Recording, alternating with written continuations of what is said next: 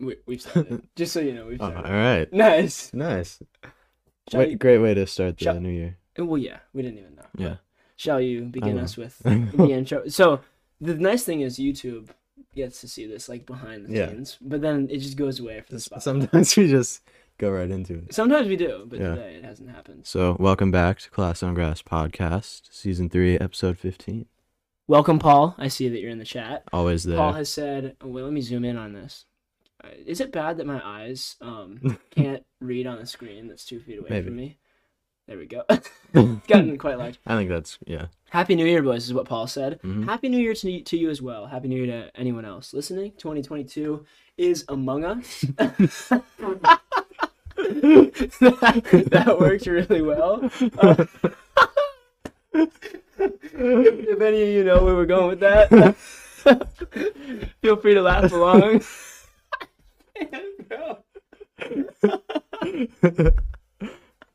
anyway, Keep us going.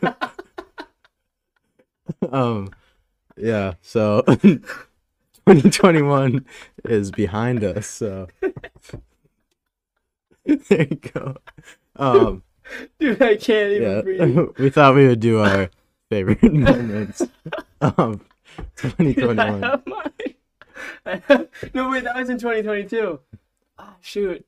All right, whatever. So mine is from the Euros, the Euro final. Is the first is the first two minutes of the Euro final Okay. when uh yes, Paul, that wasn't among us. Dude, Oh. Paul, I love that you got that. Um, so yeah, I'd say I had England for our little draft thing that we did for the Euros. So I wanted them to win, and then the first two minutes they were doing really well. Luke Shaw obviously scored, and then it really went downhill from there. But I just remember those first two minutes, and that was pure Favorite moment on top of the world, you know. on top of the world. Exactly. Um, I would have to say that my favorite moment is tied between. I, I'm just gonna pick one, but I'm gonna give the honorable mentions as well. Ah, Favorite moment: Brighton versus Crystal Palace away. First time we faced Crystal Palace in the 2021-22 Premier League season. mm-hmm. We're down 1 0. And in the last minute, the ball gets booted by the keep. Joel Veltman with a beautiful first time touch out of the air lifts it over the back line. Neal Maupay, smash and grab. Oh, I remember this now. Great little goal. Un- Selly. unbelievable. Selly was great. I mean, what a time to be alive hmm as a Brighton fan. You know, we, we cherish these moments as Brighton fans. Um, but but I I'm just so I'm so overjoyed about those moments. We've had there was three. That was honorable mention. No, that was that was Oh, that was that was full. okay. Um, th- there was three others. I think that Neal Maupay scored in the last minute. He's really trademarked himself as a as I mean, he should just be subbed on at this point. No, it's true. I mean, I would play D Welbs up top alone. Well, we- we've seen It, he's incredible, him just steal the spotlight there dude. He at does, Stamford Bridge. yeah, it was. Oh, there's another honorable mention. Yeah. I mean, Well, that was was that 2022, I think. ah, it probably was. Yeah. These- years they don't. They- they, they get all mixed up in my They, they brain. blend together. they do. Um, but yeah, I think overall 2021 was a. I mean, it was it was better than 2020. yeah. Uh, Which wait, there's a low bar for that though. Yeah, it So- was. But I mean, we we improved, right? Yeah. So if you're if you're looking at a, a graph, Mhm. like mathematically speaking, and you start at 2020, and you forget about history prior to 2020, yeah. you we've it's like our podcast, you know, Mhm. just continually growing, Exponential growth exponential. Well, I don't know if we're exponentially growing, but we can say that. in our minds. we. Yeah, it's it's all about the mindset. Exactly. That's what we've learned as Mhm. we've done this podcast. for for the many years. Um, but yeah, 2021 was good. Hoping for more great things to come out of 2022. Mm-hmm. Um, and bringing us right into it, 2022 has started out pretty well. We've had some really nice. You, you keep laughing every time I, I- talk. you have the Among I joke do, in your I head? I can't leave. It, it, it was a good way to start out 20, uh, 2021 It or was. 2022. It was a pretty was. good way. Uh, Let me move up to the chat. uh, Paul, okay, Paul. Paul sent us Oh gosh, I apologize to anyone listening after on Friday with this new launch. Wait, maybe I shouldn't have said that. That was a bit too Look far. for yeah, two days away. There, there is a launch coming in, coming Mhm. in on Friday. Two days away. Keep your eyes peeled for that. It's gonna be sweet. We've got a lot of things coming. Um, we're not gonna spoil it for anyone because obviously it's, it's gonna be really sweet. Um, but make sure you're ready. Um, and you check Instagram on Friday because we're that's when we're gonna post everything. Technical director back there, you need to stop laughing. What, what I'm talking about right now is not funny. Um, Okay, I'm following. okay. Um, okay. but uh but yeah um overall it's gonna be it's gonna be super fun Look and, forward to yeah, it. look forward to it because we i mean i'm 100% looking forward to it it's gonna be Stay on Instagram for the announcements. for the entire day Yeah. just keep Yeah, just refreshing keep- your feed Keep refreshing the feed, you know. you're, you're gonna see it i mean we've Yeah. got some great stuff prepared Yeah. um so yeah that's coming on friday so look forward to that um and then moving us straight in, like I was saying before, 2022 started off well. We've had some really good Prem games, uh, starting with Arsenal versus Man City, which took place. Um, in this, it finished 2 1, the first goal coming from Bukayo Saka. Um, I'm pretty sure that he was attempting to hit the ball far post when he struck it, Yeah. but and possibly high. Yeah, Um, it's true. but so it's almost like a complete opposite, polar opposite. Yeah. Um, but uh, but yeah, he uh, he put it bottom right, and it was still a good goal. He I did- mean, it was incredible he, he did very, against Man City. he So did very very well. um, Paul said, uh, "I'm not gonna read that." Actually, Paul is so out of pocket today. yeah. Um, but uh, So they're up yeah, 1-0, I believe, and then yeah. Well, so it, it was before they were up 1-0. Yeah, the exact- penalty yeah, shout yeah, was. So true. before Bukayo Saka scored, there was a penalty shout. Um, the ball was played over to Martin Odegaard. He took a touch, and Ederson came sliding in. It was a strange slide tackle. I don't know if I've ever seen it. I know. Slide I don't know why he like w- didn't go with his hands. Yeah, He just kind of he he did like a like a scissor tackle. Yeah. You know, have you ever seen the videos of like people who literally like go two legs around the person and then just kind of like wrap it, exactly like and then just break their leg. Yeah, literally. Yeah. And- but he did that, and one of his legs. I mean, now coming from someone who watched this myself, and just like with my own take on it, I feel like it was a penalty. I but yeah. I mean, obviously, that was not. What was I guess we can go into so then Bernardo Silva kind of had a even softer, I think, penalty. it was softer, Um, it was called on the field. Yeah, it was called on the field. Obviously, it's very hard to change. Or no, I don't think it was. Was it?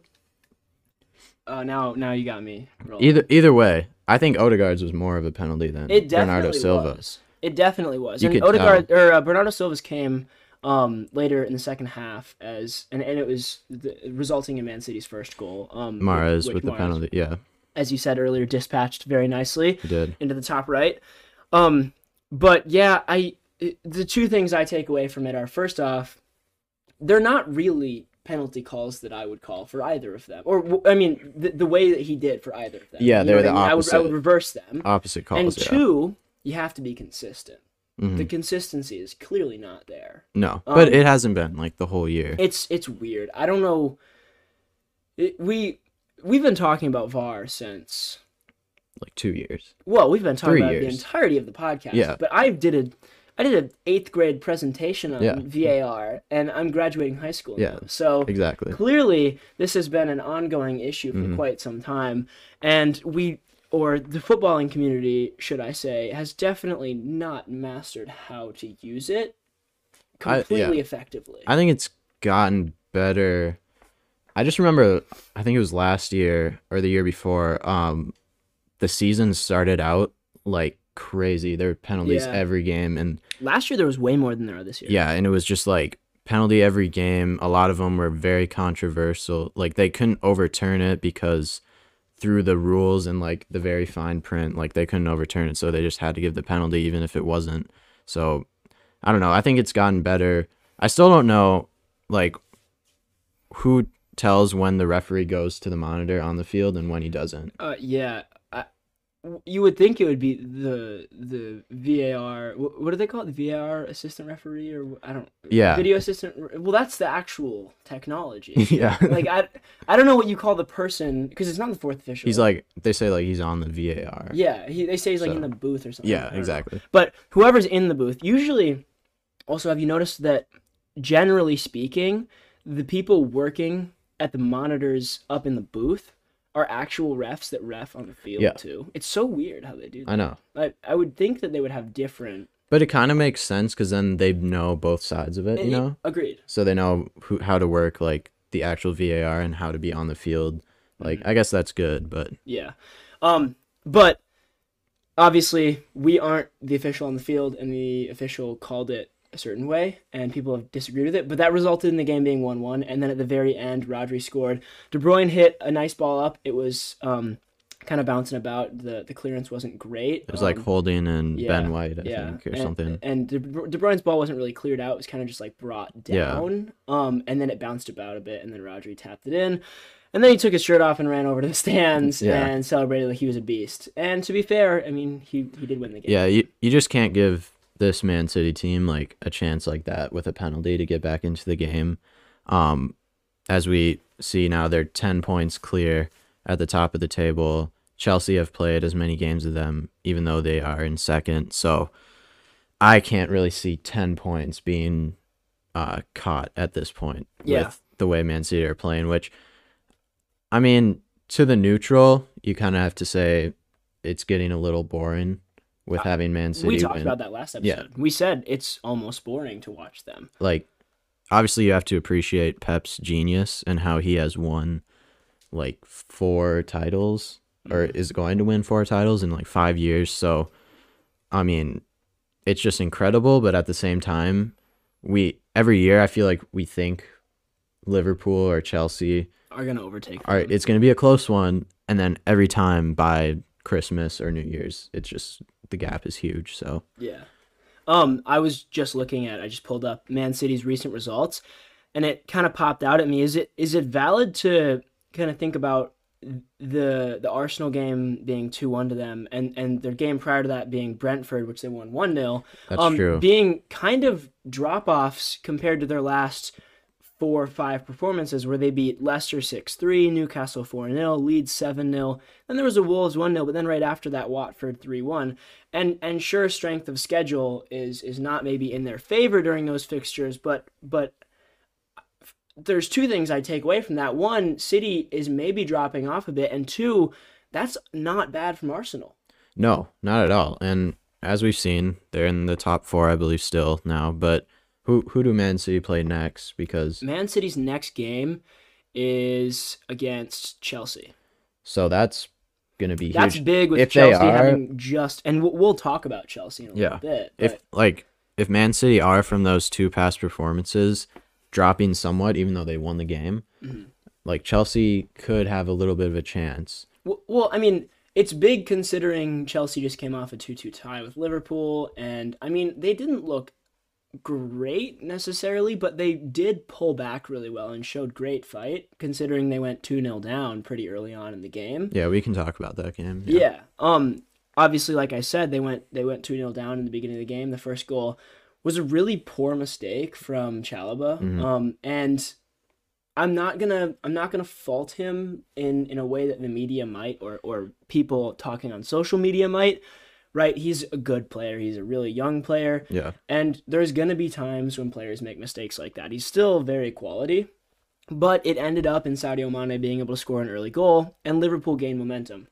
And then with that momentum, uh, Trent got the ball on the right side, played a really nice ball down the wing, and Salah took it in and shot it near post on Mendy, and it was a good goal. Mendy probably should have been covering his near post a little bit better, But like um, but it yeah. it was a really good goal. I mean, you've seen Salah do that so many times. Just drop the shoulder. Um, I forgot who the defender was, or it was Alonso, and he just went the other direction. He had so much space, but then, like in real time, you see it, and no other player would think to shoot there.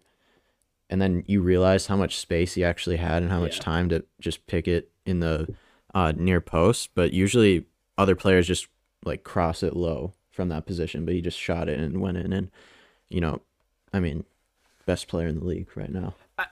I'm personally just gonna say I think an Alonso Salah matchup one v one without support from your center halves Yeah. is it's it's game over. It's not what day. Chelsea really were. It's not what they're looking for. I'm just checking to make sure that that's correct. Um, yeah, it was Alonso. Yeah. So, um, yeah, they should have had a better plan. Trent's ball for another thing to just going into it tactically, when Trent receives it on the right, um, the left mid pushed up, and so that m- meant that Alonso had to push up. So Yeah. the gap wasn't there for Salah to receive it in between them, and then go into the middle of the game where he could take a curling shot or make a good pass and drop center backs out. Yeah, he found the So space. so then Salah actually um like kind of moved up a little bit and Alonso moved up because he needed to to close down that space. And then Trent and Salah had a really good connection and they played it over the top of Alonso, bypassing two lines of Yeah.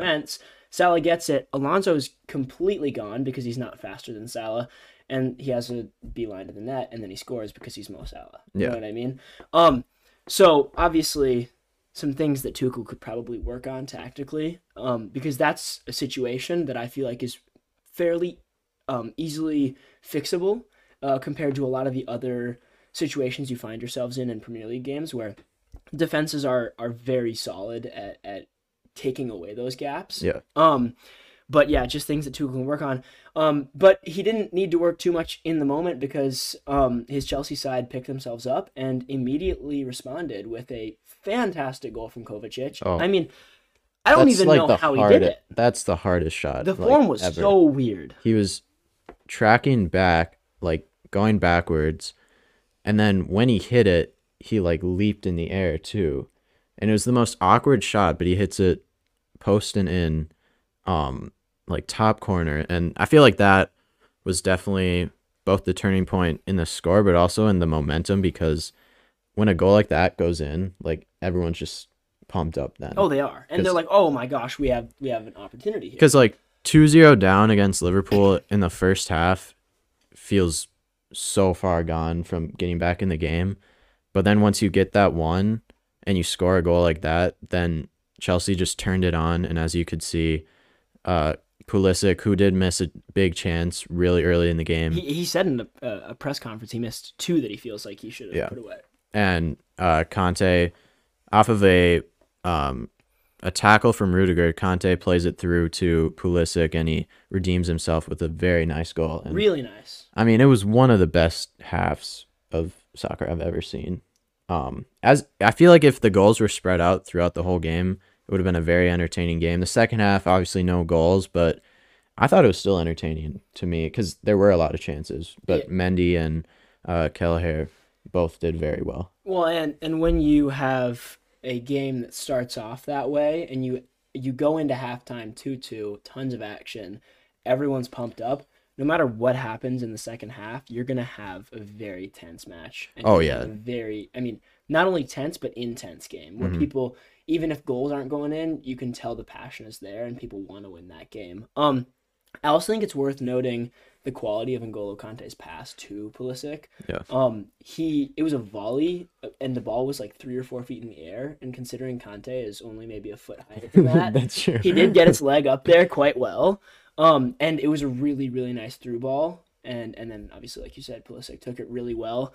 Um, do you think this could be a, a turning point in Pulisic's uh, time and chance he's given in the squad? Because obviously Thomas Tuchel has always been a, a large advocate for Pulisic, but then at the same time, whilst advocating for him in the media and and in other areas of the press, he uh, he doesn't back that with pl- as much playing time, at least as as Pulisic fans would like. Yeah, I think the biggest thing is he's getting playing time now, especially the past handful of games, but he's playing in the wrong position. Like Tuchel's playing him at like false nine, kind of just center forward, which we'll talk about their center forward issue in like a couple seconds. But if he plays out wide, which he found himself in wider positions this game, he can really create and be the player like top potential that he has.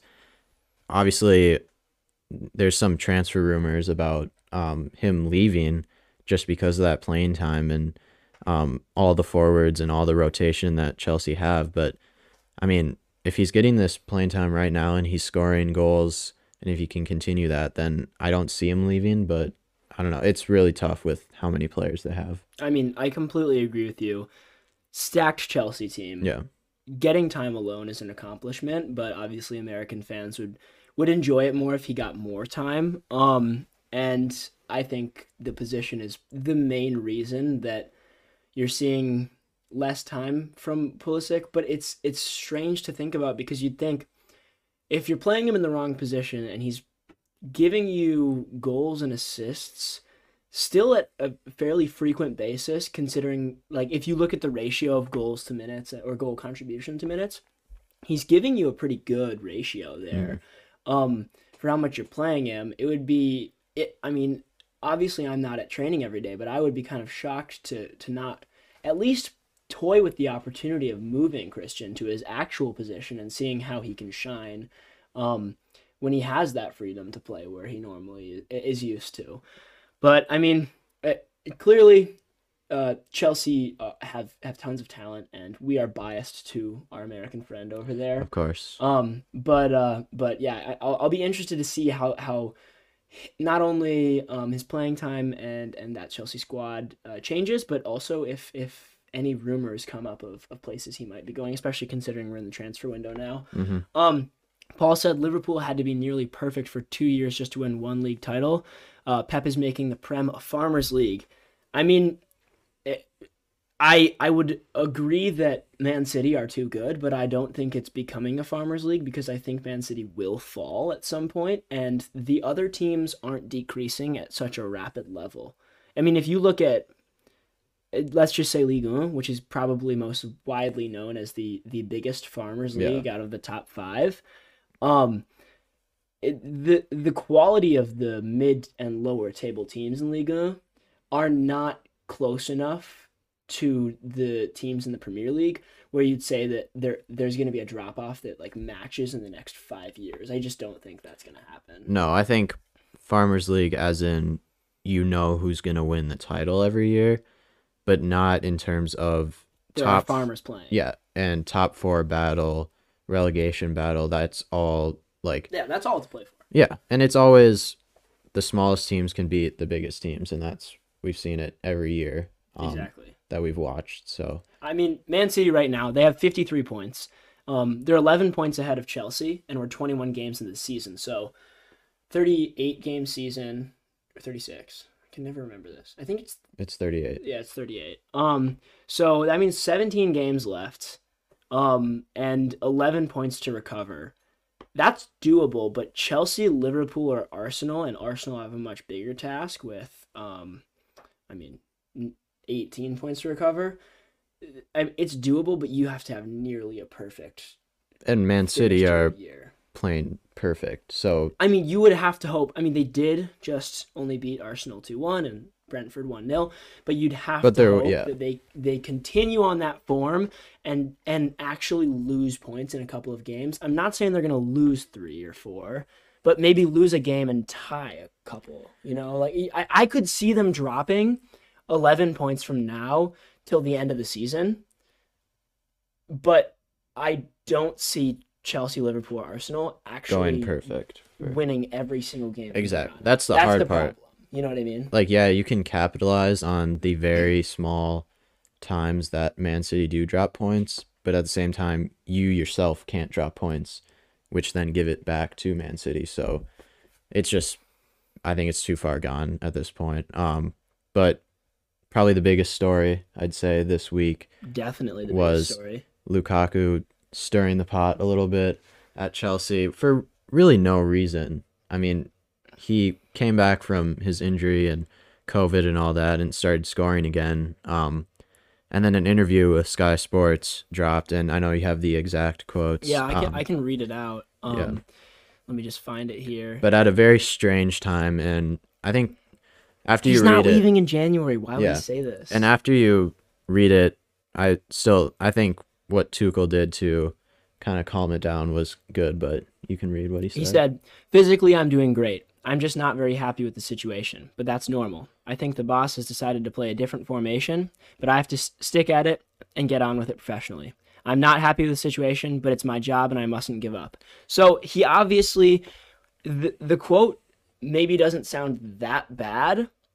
It like when you just look at it right there, but obviously mm-hmm. the media is gonna just blow it out of proportion and talk about it a lot. And Lukaku has been known to I I don't want to say be uh, disloyal to his clubs, but he's not a super. You know, he's not one of those guys that you think of like loyalty. He he bounces around a lot. He has moved. He Yeah. often.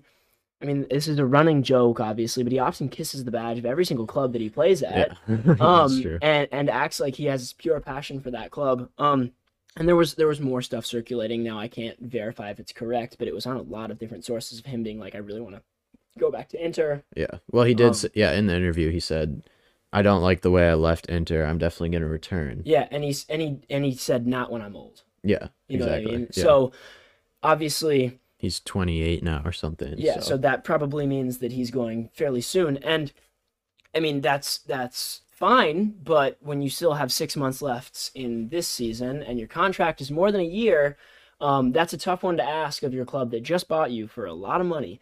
Um, and then did you see D'Ambrosio came out with a quote? He, he's a player for Inter, and he was like, "We don't we don't accept snakes at Inter." Well, no, yeah.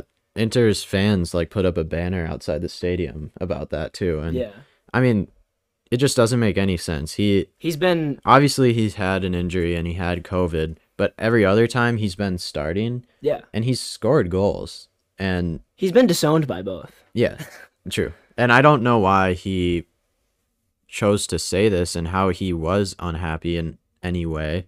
Um, just based on what's happening on the field, we don't know what's happening, you know, in the locker room or anything. But um, that really impacts the whole team too.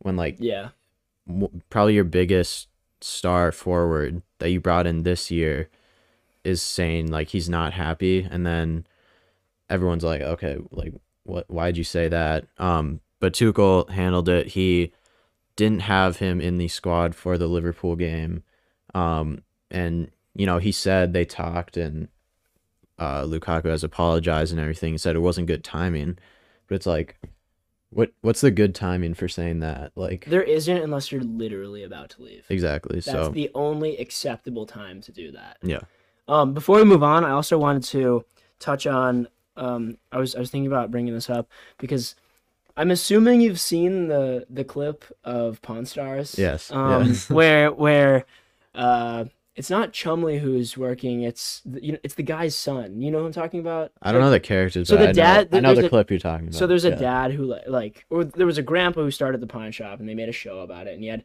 a son, and then his son had a son, and they all work at the pawn shop together. And then they have a couple people on the side who are pretty funny who work with them.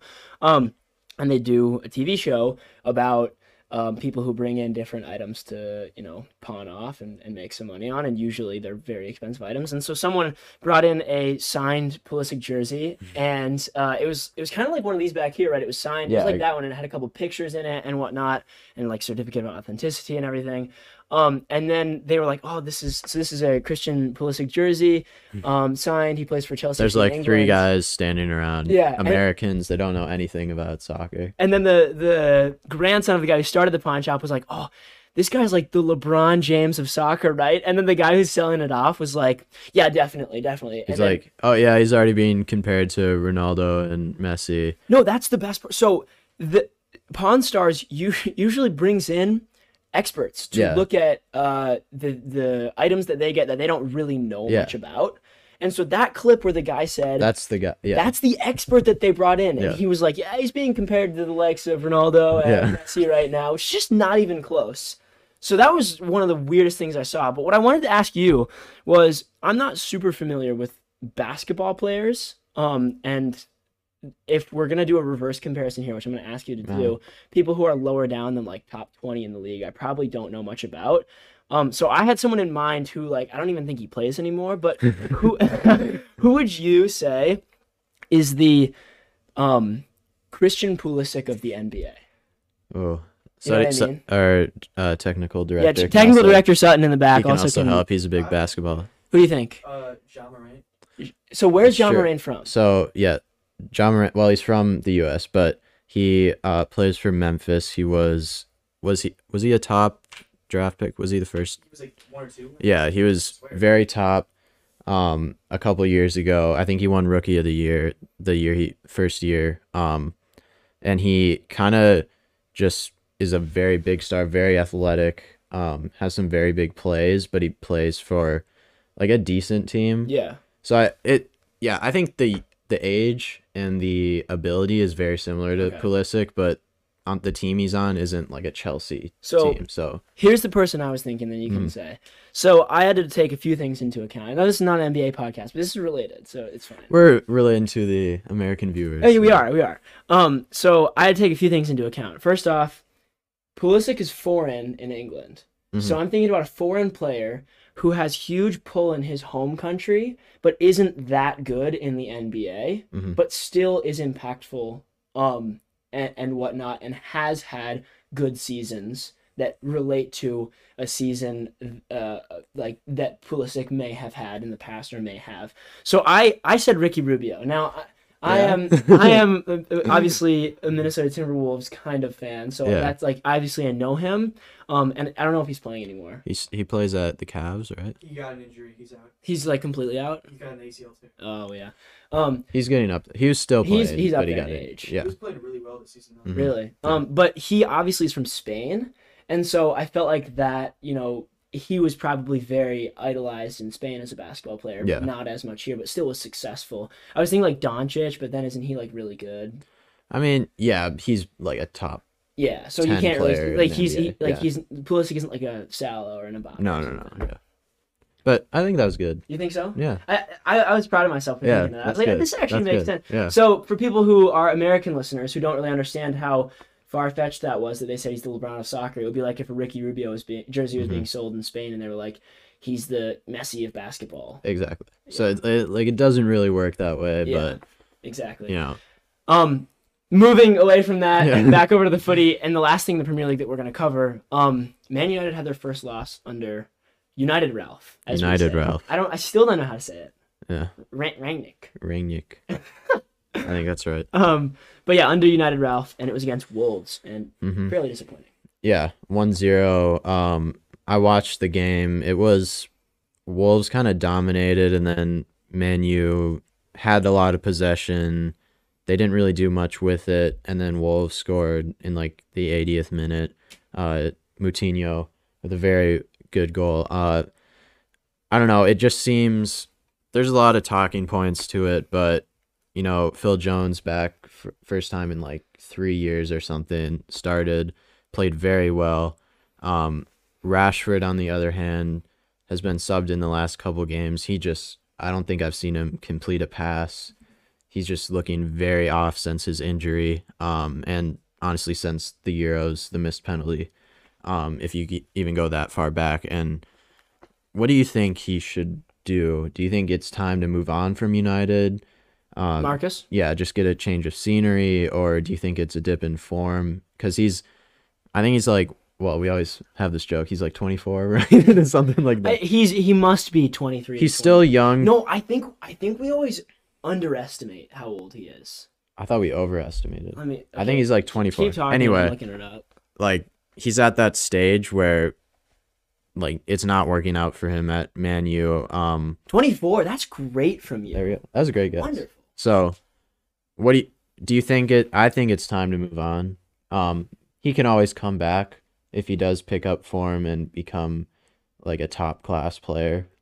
Uh, but I mean, what do you think? I think the problem is that Marcus Rashford isn't gonna walk into the starting lineup of any of the top eight teams in the world, and That's yeah, I just don't think he will. Unfortunately, I think he would have two years ago, but he's getting older now and not improving, and Yeah, exactly. he's on a dip in form. And so I think to salvage that, I mean, personally, I think he'd do best at a at a place like Sevilla, who Martial has been heavily linked to being loaned out to, Yeah. um, or something like that. But I I just unfortunately I'm not a United fan, so I don't I don't really watch him week in week out. But given what I know about him recently and how he's doing and how he's performing, I don't see him as a top class player who's getting time in top teams. yeah. It. I mean, he used to be for sure starter at Man U, like Yeah. you said, like two years ago. Um, scoring goals, assisting, very good pace. But now anything he tries, he's like trying to do what he used to do, but he Mhm. just can't for some reason. And I think his confidence is at like an all time low right Yeah. now. So I don't know how you get that up. I know I he probably wants to stay at Man U. Oh, totally. I don't it's a- see him. It's his boyhood club. Yeah. I just don't see him picking up confidence within the club right now. I think maybe a loan out so he could come back after that, but I don't see him progressing in this team. Um, Exactly. At least under United Ralph. United Ralph. Un- United Ralph. Paul said Rashford has massively stagnated his development. The likes of Foden, Mount, and Saka have all passed him now. Completely agree with that. He was the young star. Obviously, Rashford is two to three years older than each of them. Um, actually, he's five years older than Saka. Yeah. Um, but he he used to be at their level. I, I wouldn't necessarily say that I he they they are better than he was when he was at his peak when he was younger. He was like Foden. At his yeah, peak. he was like Foden. Everyone was like, "Oh, he's the next big Yeah, England." so he was star." like them, but he has obviously had a large decline. Um, in it's not even necessarily in his like actual play, although that's gone down, but it's more in his potential to develop. People thought he was going to be way better than he actually ended up. Mhm. Um, or so we think now Yeah. when he's 24. But yeah, I don't know where he's going to go. I think he's going to stay at United because that like you said that's his boyhood club. Um but I I don't know how he's going to get out of the situation he's in right now. Yeah. Like it, you said, uh, confidence is just gone. it also has to do like his like progressing downward also has to do with just Man United as Yeah. a team. They, like they are falling. they just are getting worse and worse. So, um, yeah, and then I guess moving on. We have to we have to check in with the Bundesliga a yeah, little yeah. bit because there's two things with the Bundesliga that I think are necessary to touch on.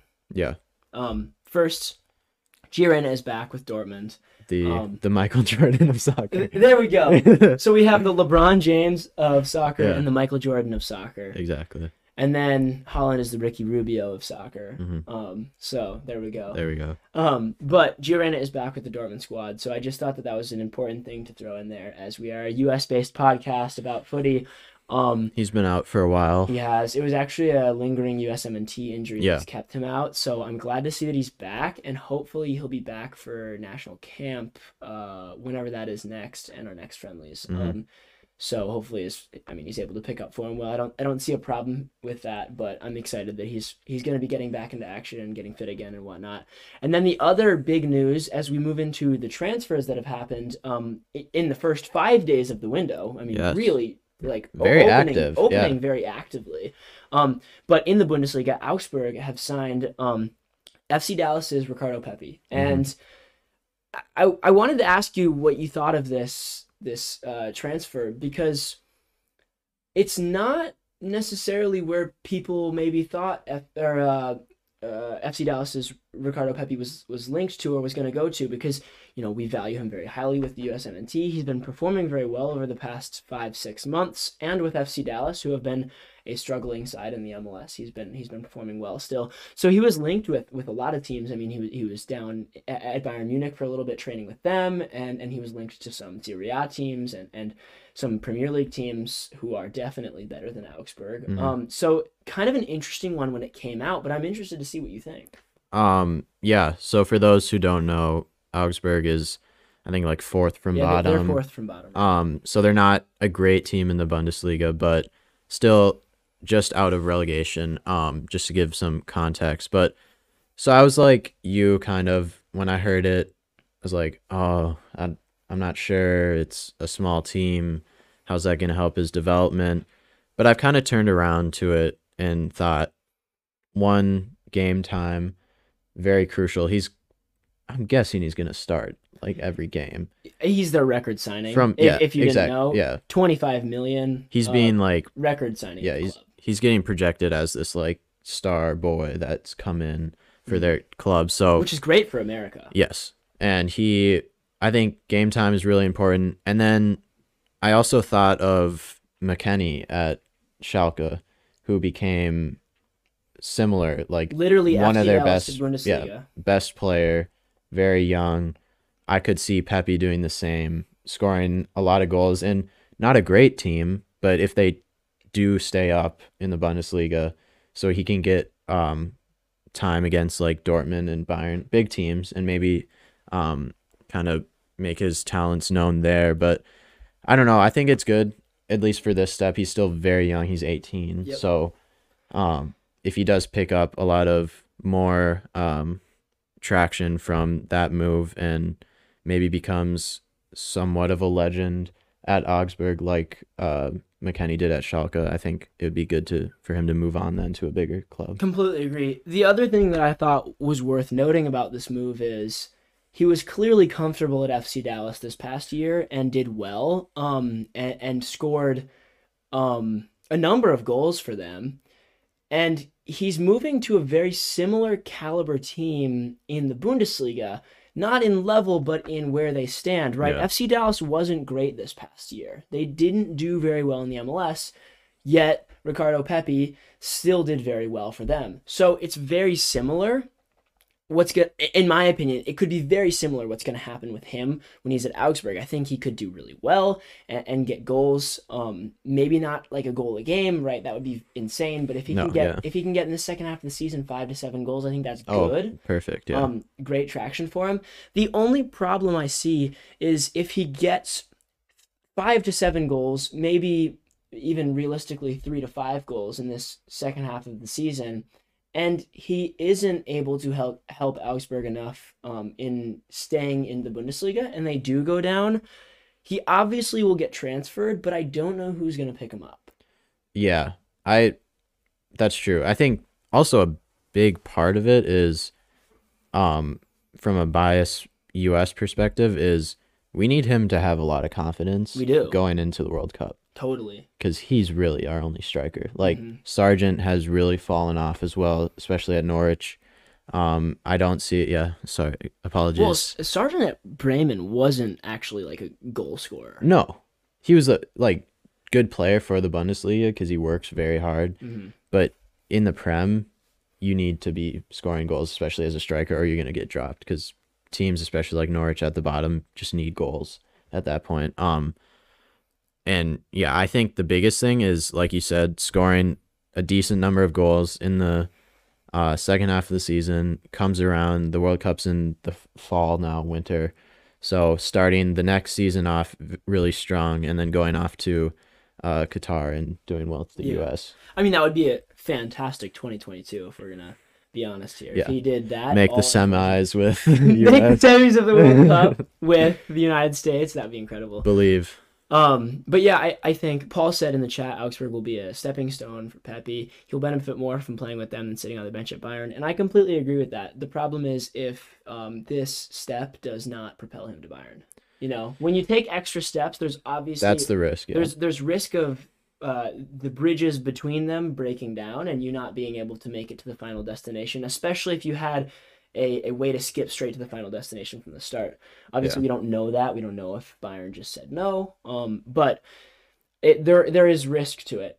I do think it's a good move though, and I'm very excited to see how he does in the Bundesliga. Um, the there's three or there's one other, two others. Now I got it. Two other official transfers that have been large enough to make our list. Um, from Europe that have happened. Um, the first one is Trippier to Newcastle or Trippier. Um, to to Newcastle. I'm pretty sure he was called Trippier in La Liga because Yeah. of the accent. You know the um, Spanish speaking people.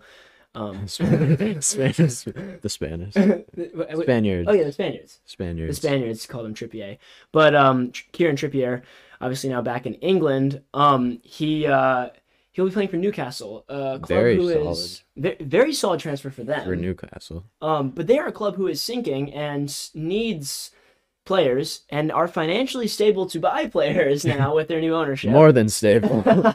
um, but I, it's gonna be really interesting to see how him and the other rumored players. There's a player from uh, from Lille who's rumored to go for 35 million over to Newcastle. I can't quite remember his name. Um, and obviously many other players have been Yeah. linked. So it's gonna be interesting to see how him and the rest of the boys who transfer over there do. Um, and if they can actually pull Newcastle out of that relegation battle. I mean, I don't see it happening.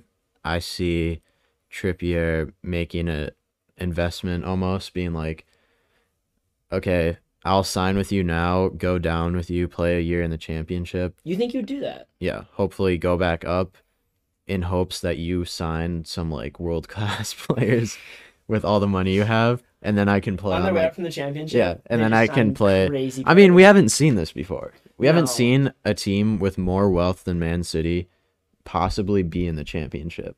that would be ridiculous. Like, are they gonna spend money on ve- like what? you can't bring people. So if what they, insane players are gonna go in the championship? Oh yeah, Aubameyang to Newcastle is also uh, rumored. Paul just said that.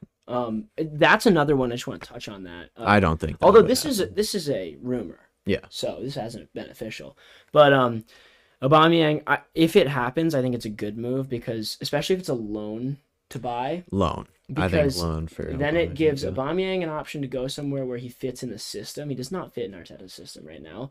Um, he's still a Premier League level player. He can get four to five goals, maybe even more than that in the second half of the season with them and help them.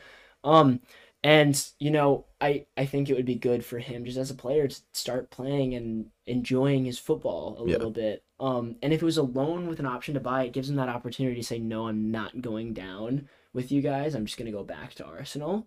Um, versus a permanent transfer like Kieran Trippier, um, where right he's destined to go down if they do. Although let me let me make sure of that first, um, because obviously if that's not the case here, um, yeah, I mean 12 million plus add-ons, so it's it's a it's an official transfer. So, I mean it, it feels like a really huge step down going from Champions League well, to Ch- Champions League and, and starting most games for Atletico Madrid Yeah. to playing for or playing possibly in the championship literally 18 months later. I mean, it. I mean, I think for Newcastle, it's the right move to go for players like Trippier or Aubameyang, players who aren't fitting. I don't know what Trippier's like kind of situation was at Atletico, but in terms of the England squad, players that aren't really fitting in their squad, like Aubameyang, like Trippier, bring them in who are still quality players who need a refresh and just like see what happens honestly Yeah. 'cause- see if they gel um just because they're at a new club but Yeah. we'll see James said uh, they're two points away from Watford by the end of the window. Their best 11 could be completely Yeah. different. Yep. I mean, you never know what's going to happen when you have $250 billion in net worth in your club. you never Um, know what happens you, it's just ridiculous. But we'll touch on that more in the next podcast um, because obviously transfer window right now, so stuff is going to be happening every single week. Um, but the other transfer that happened, uh, and and w- well, it was a loan, but with an option to buy, and was fairly high profile, was Ainsley Maitland-Niles going to Roma, teaming up with Jose Mourinho and Tammy, Tammy Abraham. Um, so and chris smalling. And Chris, three three english lads. The, um, the, Eng- the England squad. yeah exactly.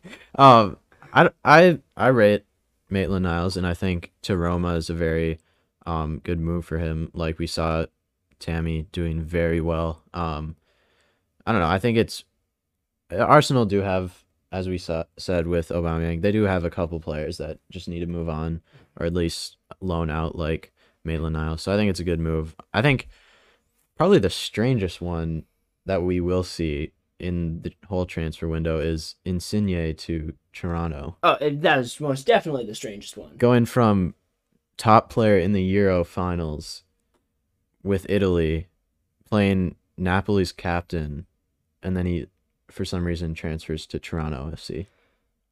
It's it's a weird one, right? So I saw. So first off, he came out with a quote, and he was like, "Yeah, American soccer's worse." Um, literally, basically, was just like, "Yeah, um, I don't think the level's there, um, or anything." But I I'm not it." really sure why I'm going. I don't think the level's there, but he but he said, um, but I really like the city Toronto, and also I don't really know why. I mean, He must be being paid. Well, he's you know he's the highest paid player in the MLS. Oh, now. he must be making so much money. so much. But, But, it is strange that I've, I've never heard of. Well, I suppose Ebro was an 88 rated card in FIFA going to. I mean, it's just a great analogy. 88 rated card in FIFA going. to always comes MLS. back to the FIFA. Oh, it does. it FIFA does. knowledge. FIFA knowledge just Yeah. surpasses all other knowledge. Yeah, Paul. I mean, Leo was mixing up Giovinco with. I was Insigne. actually when I was writing down the Yeah. plan to the podcast, I was actually mixing their two names up. I mean, Giovinco was a player, at, Giovinco was so good. so and he wasn't even like the club he came from, I he wasn't as good as Insigne was at Napoli right now. No, Insigne. Well, so he's 30, 30 or 31. So he is exiting his prime, but or yeah, I'd say. But with the World Cup coming up for Italy, who still need to so qualify, that's right? that's the biggest question. yeah. Having signed a deal in the MLS, is he really going to be playing for the uh, Italy national team? Yeah. I mean, you know what it reminds me of? Literally the year after France won the World Cup, Blaise Matuidi, who's Matuidi, in that squad, went to LAFC or Miami FC. My Mhm. bad. Um, but uh, but then was never included in the squad. Yeah. After that, so I there is obviously bias towards what league you're playing in, and I just do not think that. I I, I don't think it, it's it's gonna be crazy if he actually gets in that squad. I it I mean with Italy they have Immobile, Chiesa and I mean that spot's still open for Insigne. I don't know who another Well, they have, they have a lot of like decent wingers like Yeah. Bernadeschi and like uh, I just feel like his experience he might just make the team for the World Cup. dude he he's so quality dude, Yeah. in the euros i kid you not he was in my opinion the most talented player i saw on the field when italy were playing chiesa did better i think donnarumma definitely did better but for talent wise and how skillful you are and, Oh, and yeah. how much you create he was unreal Well, you know what it is. it's him being 5'4 And the short socks. The oh does he do short socks the Jack Grealish. so you see as a player Any player, Smith Rowe, Grealish, Insigne, any player that does Have you ever seen someone, like with your own eyes or on TV? I mean, this could even be one of your soccer games, who's wearing their socks 10 inches above their ankles, which is prime Jack Grealish. I mean, Yeah. maybe not even 10, maybe like like, five, five, inches, inches. five yeah, inches above their ankles. Yeah. And, and with a little bit of shin guard sticking out. Oh, yeah, you the have top. to. You have to. Um, but have you ever seen a player who does that who's not good? No. See, Quality players. But guys, if you know you're not that good, don't, Don't do, do it. it. Don't do it. because you can't. You can't like Yeah. change the what, what they call like the equilibrium, right? You can't like Mm-hmm. The definition unbalance. of the short socks. Yeah, you can't unbalance it. Yeah. I mean, it, it's it's very well balanced, and you want to keep it steady. Um, but that actually does conclude the episode for today. We talked about quite a bit, Mhm. um, covered a lot, and we started off the new year with an Among Us joke, which I never thought we would do. Like, if you asked me before this episode started, I would be like, no chance. Did we? We didn't do the Hassani of the week. Oh my god. I my think gosh. we got too caught off guard with We the, did. the joke. So we have to do it because Yeah. you can't start the new year off. Oh my without God. Sunny of the week. That would Good be thing I caught that. so poor. Yeah. All right, you, you can announce it. So, uh, the first of 2022 the first. is Manuel Lanzini with two goals against Crystal Palace. What a great one is One penalty. Unbelievable. His other one, he like La Croqueta in the air Yeah, it and was- volleyed it yeah. bar down. It was insane. You should really check it out if you haven't seen it. West Ham went up 3-0 in that game. Um, they're absolutely flying in the first half, and Talk about another quality player like Insigne. Mhm. Um, uh, Manuel Insigne. those small little playmakers. Dude, the small playmakers. Yeah. Alexis McAllister. Everyone knows his name. He's a beast. Did you see his two goals that he scored Yeah. on the weekend? he could honorable mention. Hon- honorable mention is is Alexis McAllister. Honorable mention number two, Gordon for Everton. yep. Also scored a brace, two goals, his first two goals I, in his career. I, I do think that Alexis McAllister's goals were better. Yeah, but One of Gordon's goals just deflected. yeah, but it, it was his first two goals Yeah. of his So career. we have to put so, him up there. Yeah, We'll, we'll DM him afterwards. Let him know you were an honorable mention. For you were an honorable. You didn't quite get there. You, didn't, you weren't quite the Hassani of the week this week, but you You'll have to score mention. more goals next. We're gonna need a hat trick from Yeah. you, and then you got it. You There you got it go. Locked in. Yeah. Um, but yeah, I mean, let, we, we can put McAllister at third. Mm. Definitely a solid performance from him. Definitely. But yeah, like I said before, that concludes this this week's episode. Apologies that we did not record last week or even this past Monday. Um, we're recording on a Wednesday night right now, which is unusual for us. Um, COVID and travel and soccer, like real soccer and stuff like that, has all gotten in the way. So we have been unable to record for quite some time now. But we're super excited to be back. We're super excited for Friday, January seventh. Make sure you keep your eyes peeled. Keep on your eyes peeled. It's gonna be sweet. Um, and we will see you next time with a lot to talk about. A lot. All right, peace.